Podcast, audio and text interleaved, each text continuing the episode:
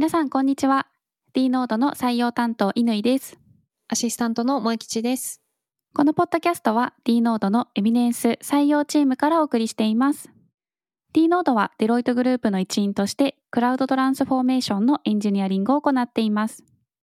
そして D ノードではエンジニア採用を積極的に行っています。採用に関する情報はこのポッドキャストのショーノート、もしくは D ノードのランディングページ、URL は dnode.cloud をぜひご覧ください。それでは早速いきたいと思います。今回は総集編です。ポッドキャストもエピソードが増え、どこから聞いたらいいのと皆さん困ることもあるのかなと思いまして、今回は総集編としていくつかピックアップをしてお送りします。ではお聞きください。どうぞ。まずは、アジャイルコーチのキョンさんをゲストにお迎えして、エンジニアの心地の良い会社の作り方について伺っております。エンジニアが居心地の良い会社の作り方なんですが、どうやったら長く働いてもらったり、あとは居心地がいい、ちょっと続けたい、ここにいたいって思っていただけるのかなというところをお伺いしたいです。そうですね。そこではいくつかそのいろんな人の議論をやっぱり見かけるなって思うんですけども、例えば優秀なエンジニアの人がいて、で、その人をある種リーダーとして、その人についてってもらえるように、その人を、えーその人との信頼関係をうまく作っていくっていうのは一つ分かりやすい手法かと思います。で、47期間っていう私のチームも多分にそういったところはあるんですけれども、まあこれはですね、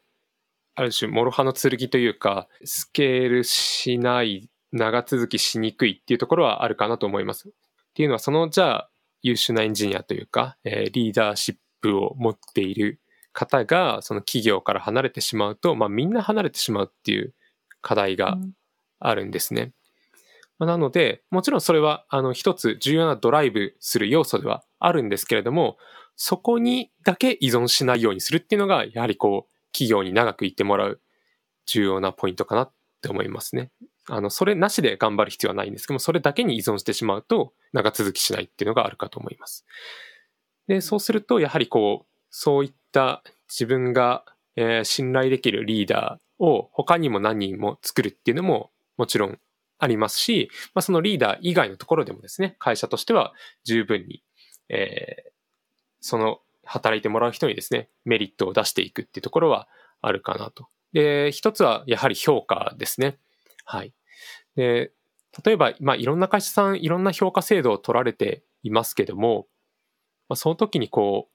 う、エンジニアですとか、まあ、デザイナーさんもそうだと思うんですけど、まあ、ものづくりっていうところの、しかも開発っていったものに関わるところでは、やってみないとわからない仕事、まあ、研究とかもそうですね。やってみないとわからない仕事をしているわけですね。まあ、なので、ある種、ポテンシャルのところを見ていく、えーアビリティのとこを見ていくっていうのが結構重要な評価ポイント、重みのある評価ポイントだと思ってまして、実際どういったバリューが出たのかっていうのは、やらないとわかんないことをやってるので、バリューが出るかどうかはわからないんですよね。で、何を課題に設定したのかっていうものとか、時代の潮流によって変わってしまうので、結果だけで評価してしまうとですね、まあ非常にこう、不幸な状態になってしまうと。なので、まあもちろんそのいろんな会社さん多角的に評価はしてもらってるとは思うんですけども、まあ、やはりこうやってみないとわからないっていったところをやっているような職種、まあ、特にエンジニアってそういったところになりますけども、まあそういった人たちにとっては、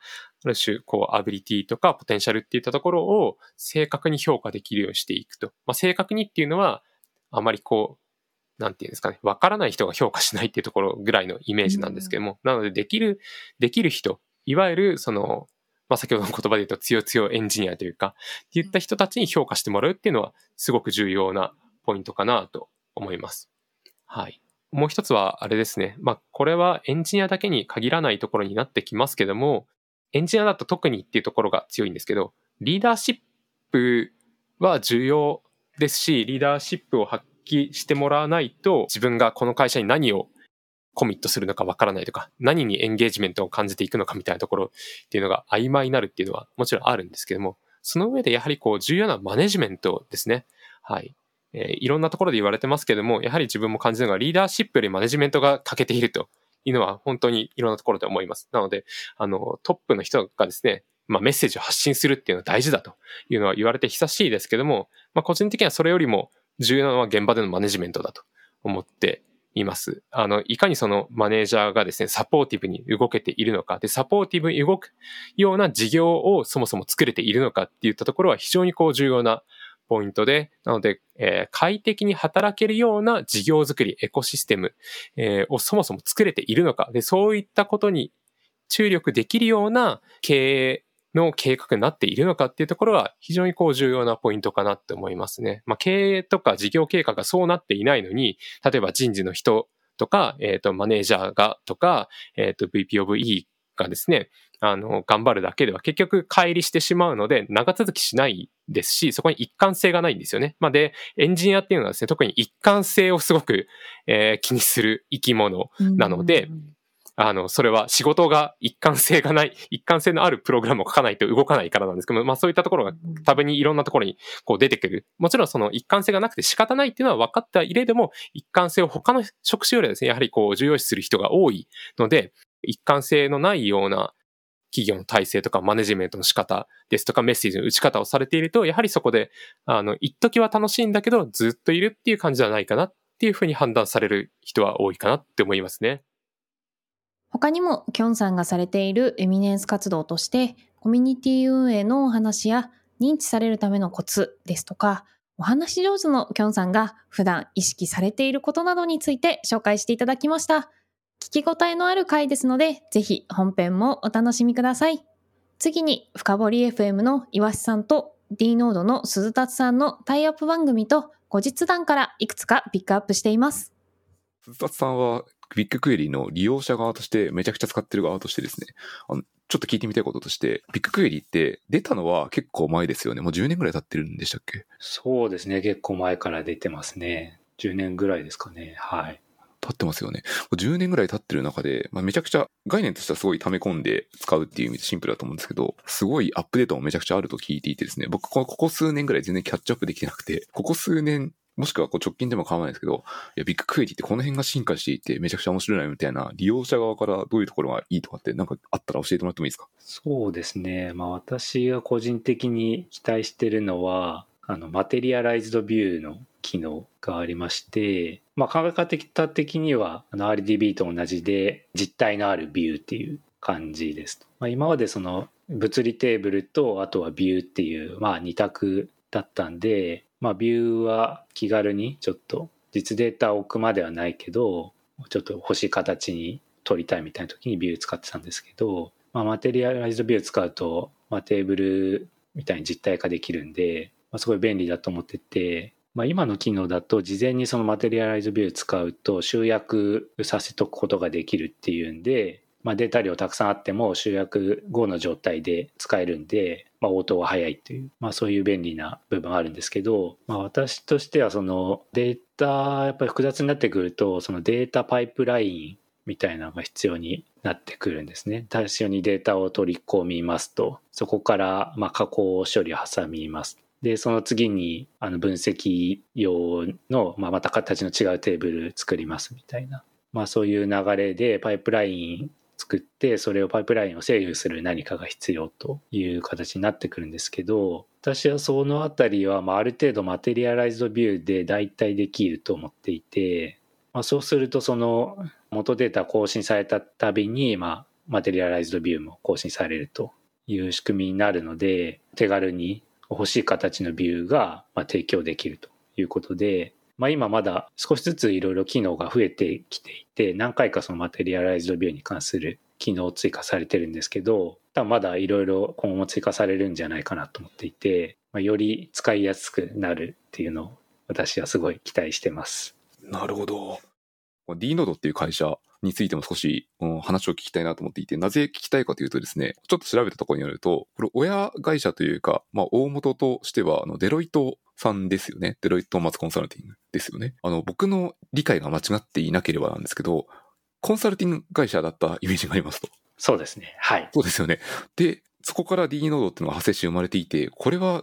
どういうことです？何がやりたいんですか？っていうのを聞いてもいいですか？はい。もともとそのコンサルティング会社です。はい。デロイト・トーマツ・コンサルティングという会社になっていて、まあ、お客様の、まあ、課題とか、あの、事業の戦略とか、そういったところにコンサルティングとして入って、えー、まあ、それの実現を目指すということなんですけど、まあ、最近ですとやっぱり IT がどうしても絡んでまして、まあ、その実現のためには、まあ、IT システムが必要であるということになることも結構多いですと。ただ今まではその、そのエンジニアリングの会社がまあなかったということで、まあそういう、まあ SIR さんだとか、いうところにまあお声がけしたりして、あの、まあその実現をっていたと背景があります。で、そうは言っても自分たちでもあの一貫して、まあ、あのシステム作るところから運用まで提供できるっていうことを期待されるようになってきていると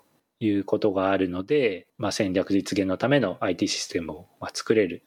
会社が必要だということで D ノードができたという背景になっています。ああ、なるほど。じゃあ、デロイトグループ全体で考えると、その中でもこう IT の開発力、内製力を持っている会社ってことですね。そうですね。はい。ということは、中にいる人はきっとエンジニアだらけみたいな理解で合ってますか？そうですね。D ノードは、まあ、全員エンジニアということで、まあ、技術がわかる人で構成されるという仕組みになってますね。で、実際その内部的な職種でも、そのスペシャリストというふうに呼ばれていて、それ一択になってるんですね。なので、あの、まあ、技術がわかることというのが、まあ、条件というか、はい、そういう人たちが集まっていると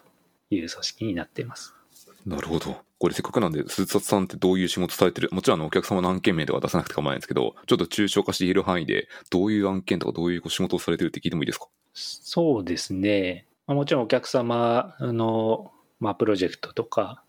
参画して、まあ、技術の相談だったりとか、まあ、実際、まあ、ちょっとしたシステム作って提供するっていうことも、まあ、もちろんやってますし、あとは、まあ、システムの提案ですね。お客様に提案するにあたって、まあ、アーキテクチャ検討したりとか、実際アーキテクチャ図書いたりして、まあ、お客様に提案するという活動に参加しています。あとはそうですね、まあ、ちょっと D ノードまだできて1年弱で、まあ、社内の IT 環境もまだ、まあ、整備途中という感じなんですけど、まあ、そういったところにも、まあ、私入れさせてもらっていて、まあ、そういったあたりの整備も手を出しています。ありがとうございます。これ、両方とも聞いてみたいんですけど、前半の方で、その案件の提案とかをされるっていう時、まあ、システムの提案とかされてるっていうのは、まさにさっき、まあ、今日のエピソードのほぼほぼ喋っていたビッグクエリーとかを使った、まあ、Google クラウド全体のアーキテクチャ図像書いてこんなどうでしょうみたいなことを教えてあげるとか、教えてあげるって言ったらおかもしいですけど、伝えてあげる、提案するってことをやるわけですかね。そうですね。最近の、まあ、お客様の、まあ、何らか戦略実現のためには、どうしてもデータっていうのが、まあ、絶対絡んでくるということになりますので、まあ、GCP だけじゃなくて他のクラウドサービス使うこともありますけど、まあ、GCP を使う場合にはやっぱりビッグクエリーがほぼ必ずアーキテクチャの中に登場するということになってますね。はい。なるほど。あ、まあ、そう当たり前ですけど、その D ノートとしてはクラウドベンダーに関してもクラウドニュートラルというか、まあ、どれを使っても構わなくて最適なものを適宜取捨選択しているということですね。そうですね。お客様の目的に、まあ、一番合うものということで、まあ、フラットにまあ見るということで、はい、やっています。ありがとうございます。いや、このスペシャリスト集団っていいですね。なんかあの、妄想なんですけど、すごいなんかエンジニア気質というか、深い会話が中のスラック、スラックじゃないか、ディスコードを使われてるんでしたっけ、確か。えっ、ー、と、そうですね。まあ、中、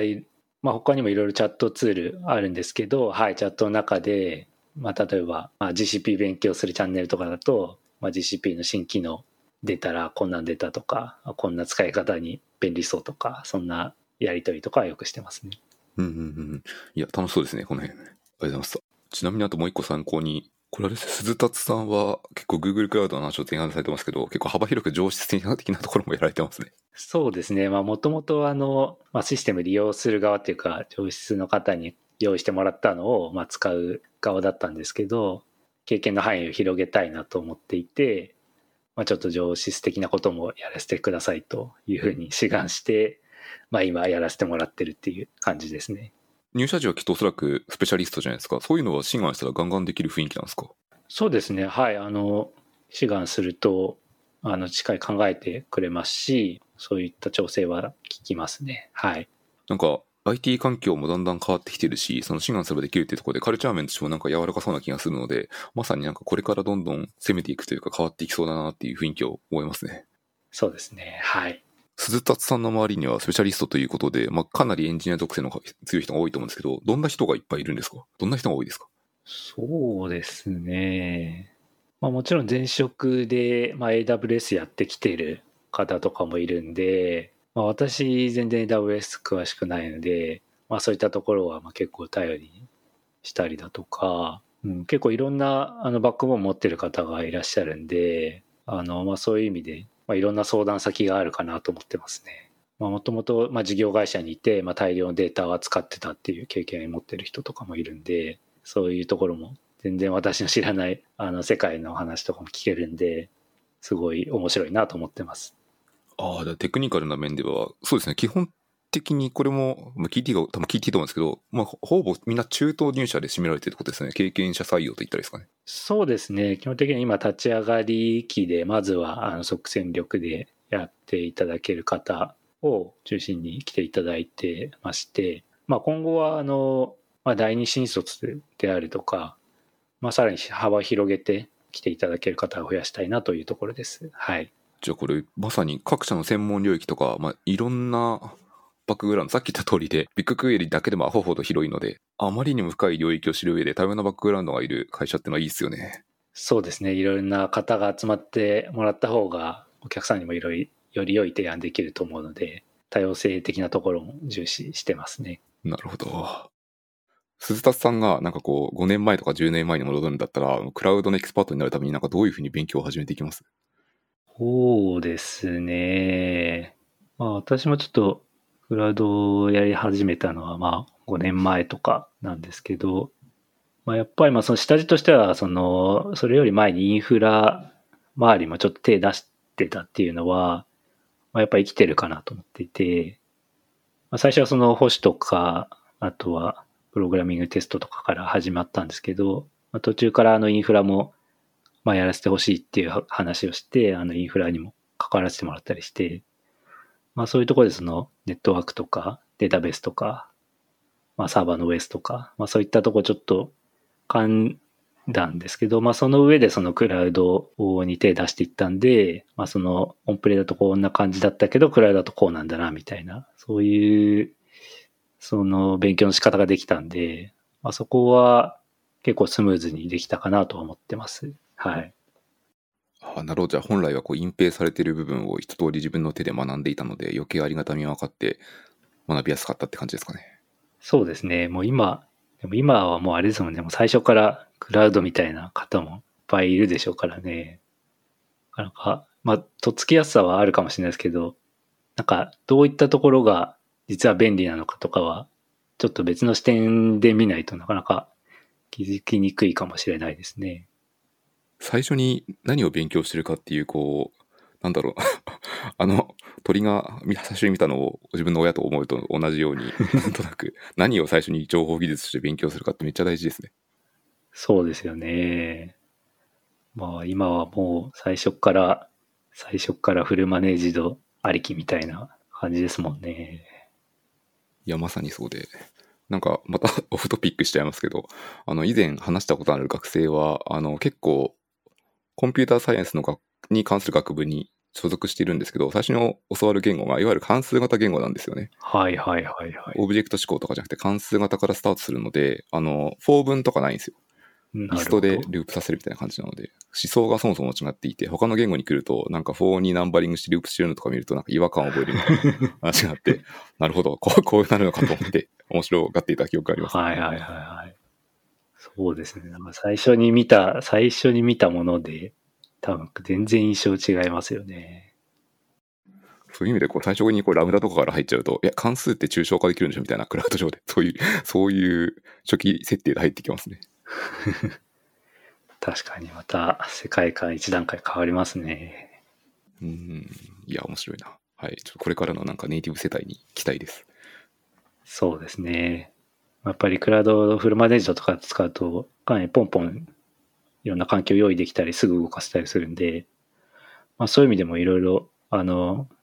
勉強も逆にスムーズなのかなと思って、すぐ動かせて、すぐフィードバック得られるんで、うまくいった、うまくいかないとか、すぐ得られるんで、まあそういう意味でも、あの、成長早かったりするのかなって勝手に思ったりしますね。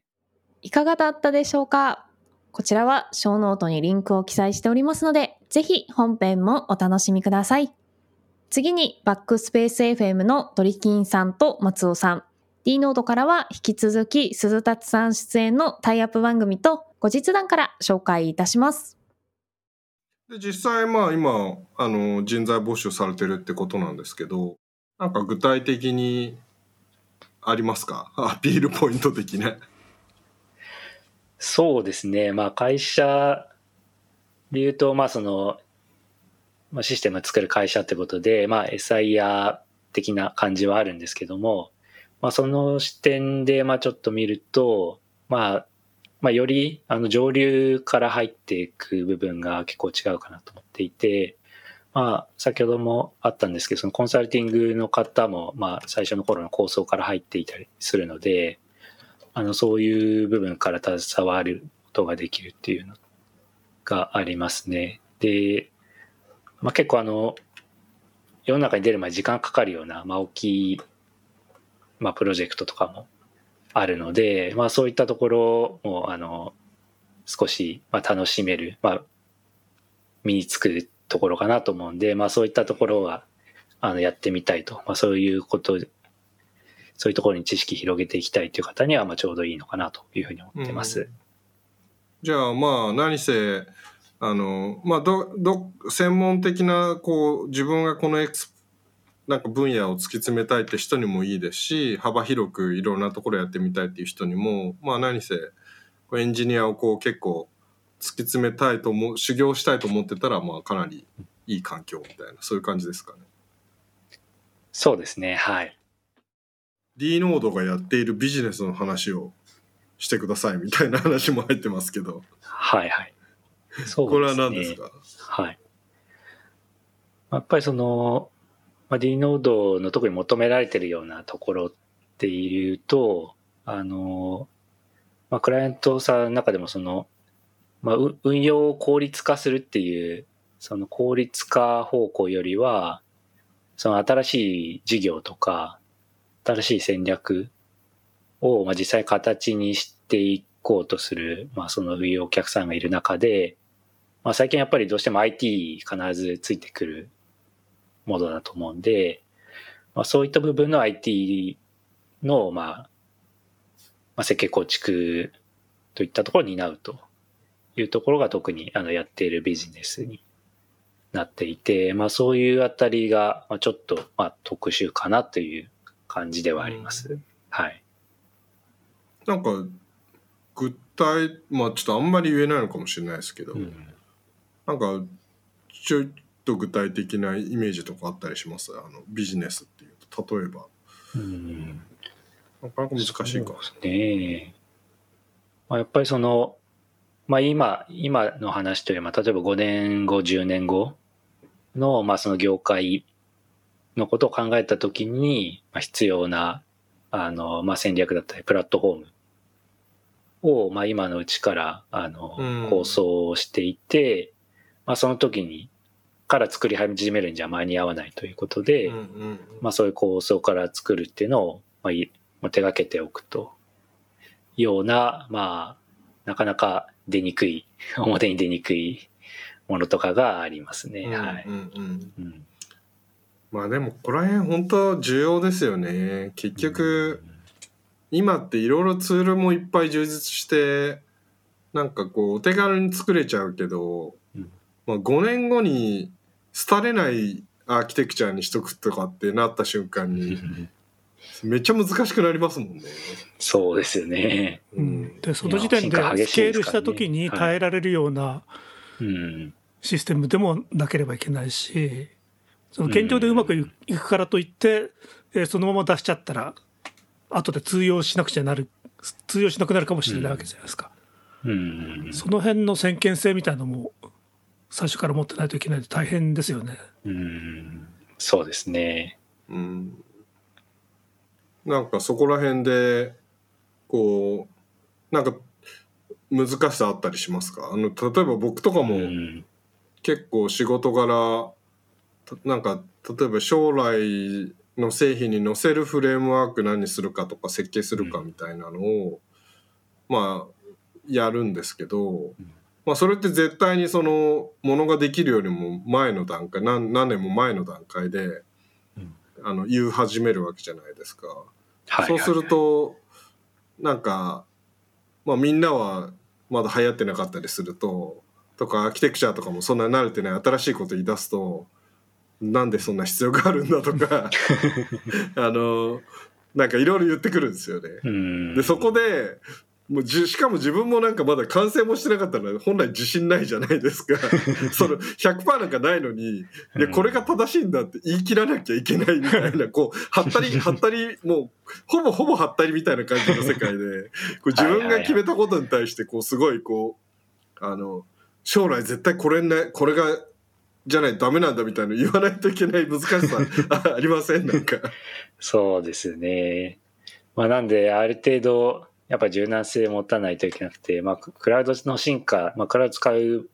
使う場合も使わない場合もありますけど、まあ、クラウド使う場合はもう、例えば5年後なんて全然違うサービス出てる可能性もあるわけなんで、うん、まあ、ある程度はやっぱり、その、まあ、柔軟にというか、あの、ある程度の単位で、まあ、差し替えできるようなことは、まあ、見せて、まあ、描かないといけないなというところはありますね。うん。ガチガチに作り込んじゃうと本当に首回んなくなりますもんね。うんあそのサービスがやめちゃったみたいなこともあり得るわけですからね。うん、そうですね。なんかね、オープンソース使っててメンテナンス終わって、セキュリティパッチも当たらないまま放置されてるの泣く泣く自分でメンテするとかだったら結構、結構地獄ですよね。そうですよね。もう全然元気だと思ったけど、ちょっとだったらいつの間にか止まってたみたいなまあ、どうしてもありますけどね。なんか、下手な株読むより難しいですよね。あの、GitHub のレポジトリの、誰か GitHub のレポジトリのあの株みたいなこういうの使ってほしいです。まあ一応ね、コミットのああいうのとか見てやってます。でもみんなが使ってるからといって、それが安全というわけにもないじゃないですか。この間のあの Java の脆弱性もそうでしたけど。で、あとなんか、エンジニアもやっぱりこう、なんか突然新しいものに一気に飛び乗る時ありますよね。めっちゃフレームワークこれ流行っててみんなこれだとか言ってたのに、んなんか突然新しいの出てきてそれがいいなってなった時にこう民族大移動する時あ ありますねありますね。はしご外す時が。あれが辛いんすよね。なぜ何々はオワコンになったのかとか言って。そうそうそうそう。で、なんか、オワコン引いたやつを、なんかこう、選んじゃったりしてると、うん、もうみんなにソース感食らうじゃないですか。社内の立場がなくなっちゃう。そうそうそう。だからなんか、あいつはオワコン引かないぞっていう、なんかこう、ポジション作るなんか難しさみたいなのある、うん、あるなと思って。でもそれはそれでね、ちょっとあいつコンサバすぎるぜみたいな。ああ、言われる時もある、あるあるある、あるある。それまさにありますよ。うんでほら例えば今だとあの AI で絵を描くやつが流行ってるじゃないですか。であれで Google コラボっていうのが必要になってて、はい、Google コラボ分かってる人今大絶賛大募集中でそれでちょっとなんかいい感じに分かりやすいパッケージ化してくれよみたいなそういうそういうの僕らも探し回ったりするんですけれども。やっぱり Google すげえなと思いましたね。うん早いですね。まあコラボ、まあ、ペタッと貼って実行すれば実行できちゃいますからね。うん。うん、見えない天の声で エンジニアの雑談力が重要かっていうツッコミをされてますけどまさにでもこういう雑談力これも雑談力な気がしますけど、うん、雑談力めっちゃ重要じゃないですか。うん、どうですか？そうですよね。社内で。最近、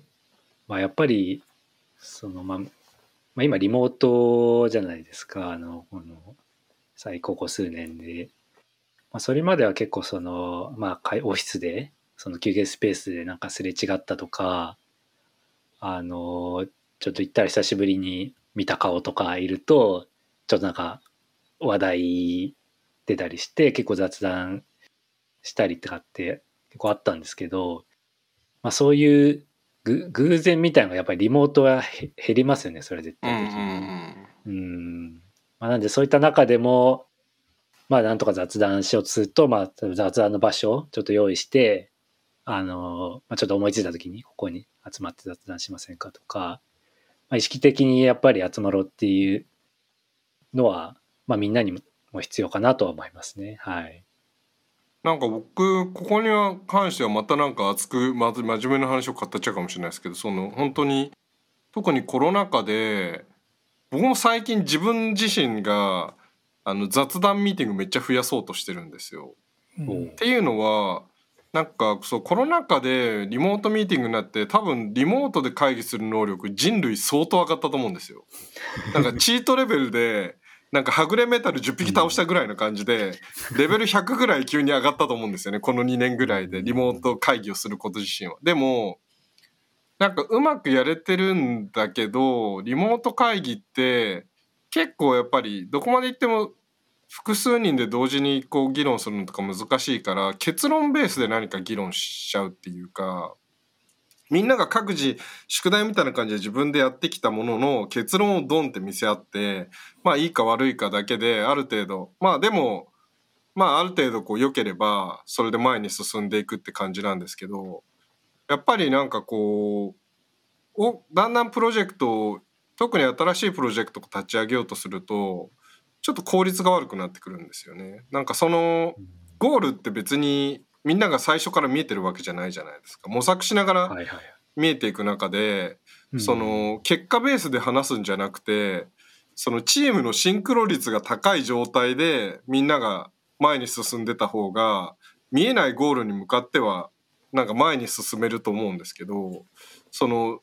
雑談って一番シンクロ率を高めてたんじゃないかと思うんですよ。今エヴァ的な話になってますね。まあ、あの、シンクロ率っていうのは本当にそのお互いの別に、あの、本当にそのチーム自身のみんなの、なんていうんですかね、あの、理解力というか、お互いの、なんかこう、考えが、あの、ある程度共有できてるっていうところで、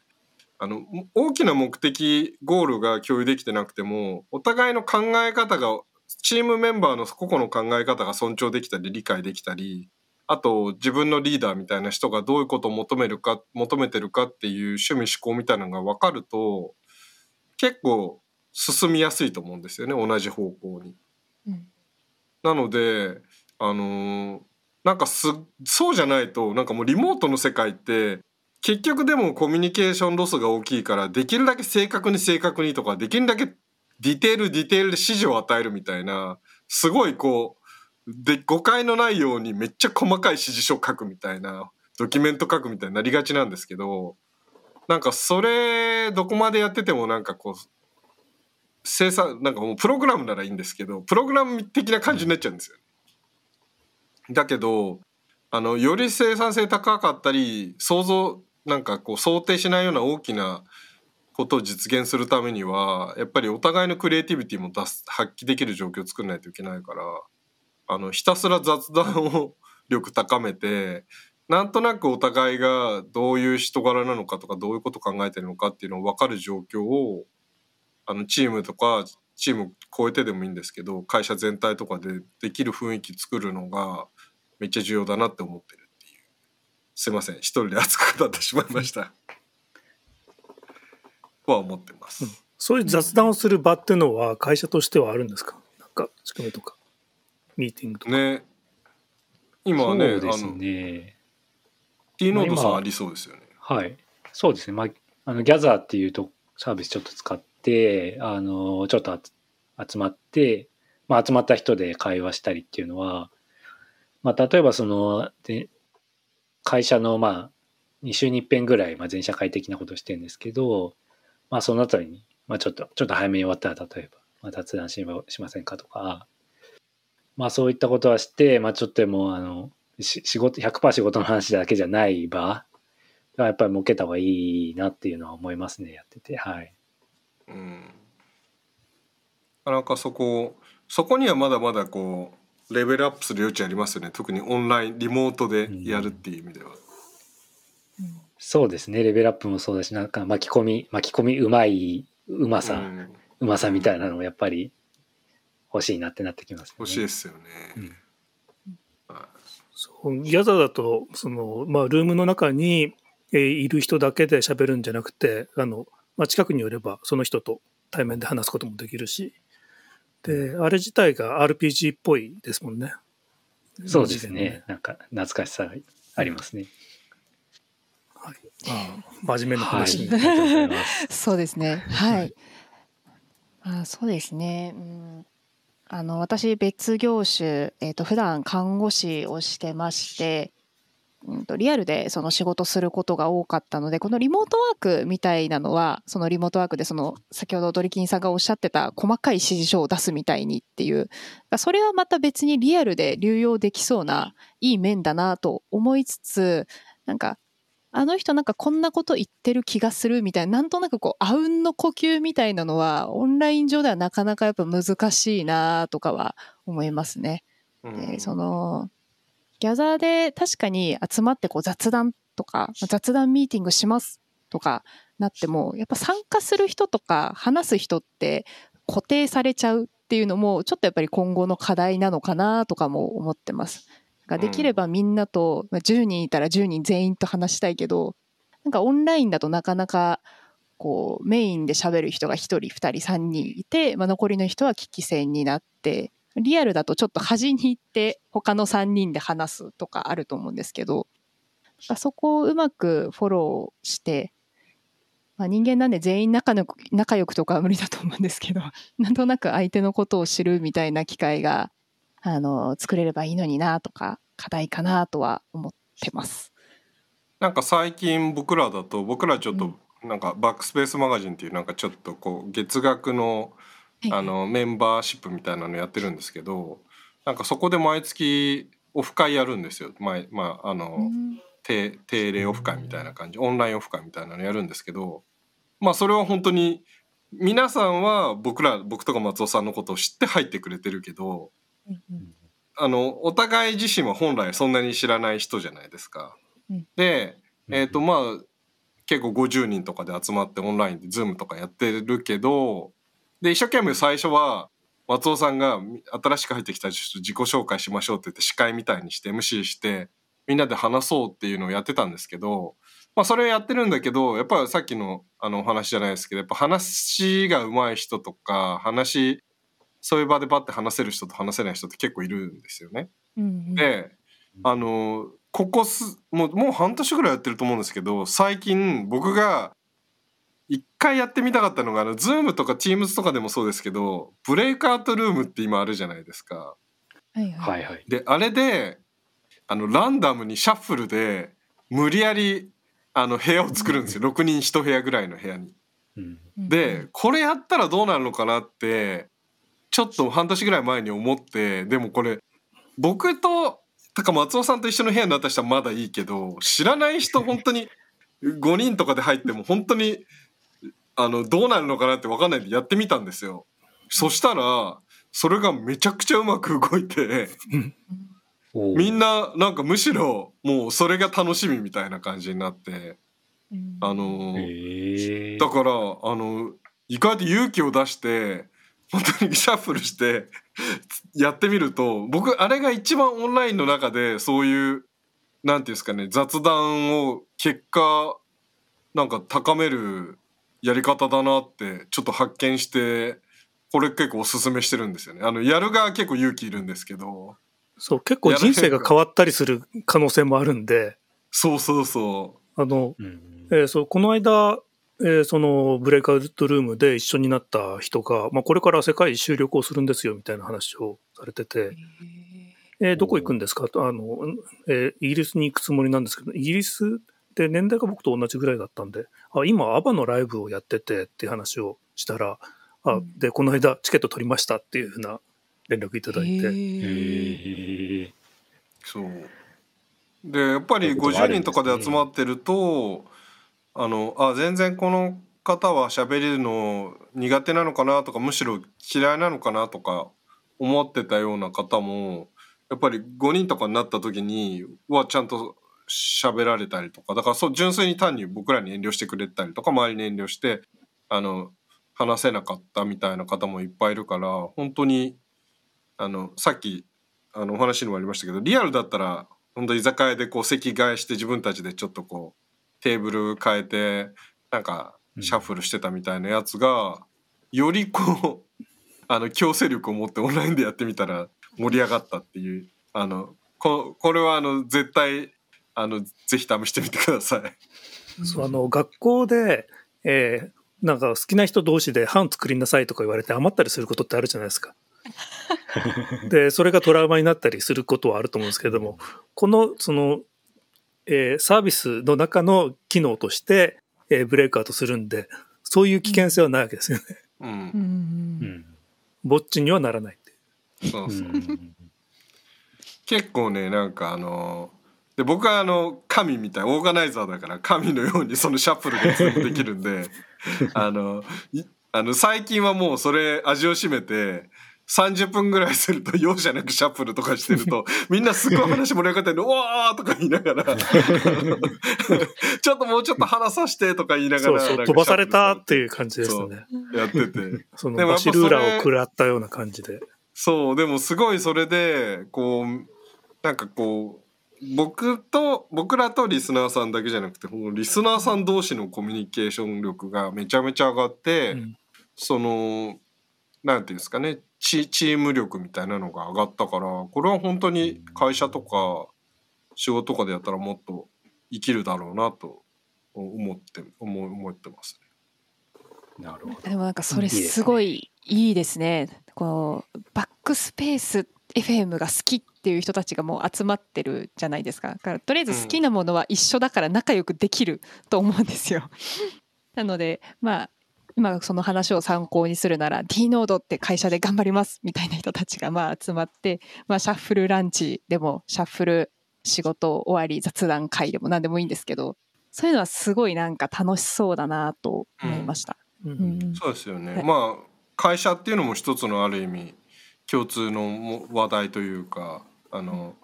モチベーションを持って参加されてるから本当いい気がします。須田さん、ぜひ取り入れましょう、これ。はい。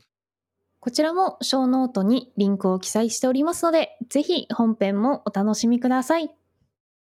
D ノードは今年の春頃にはなんと100名体制を見据えております。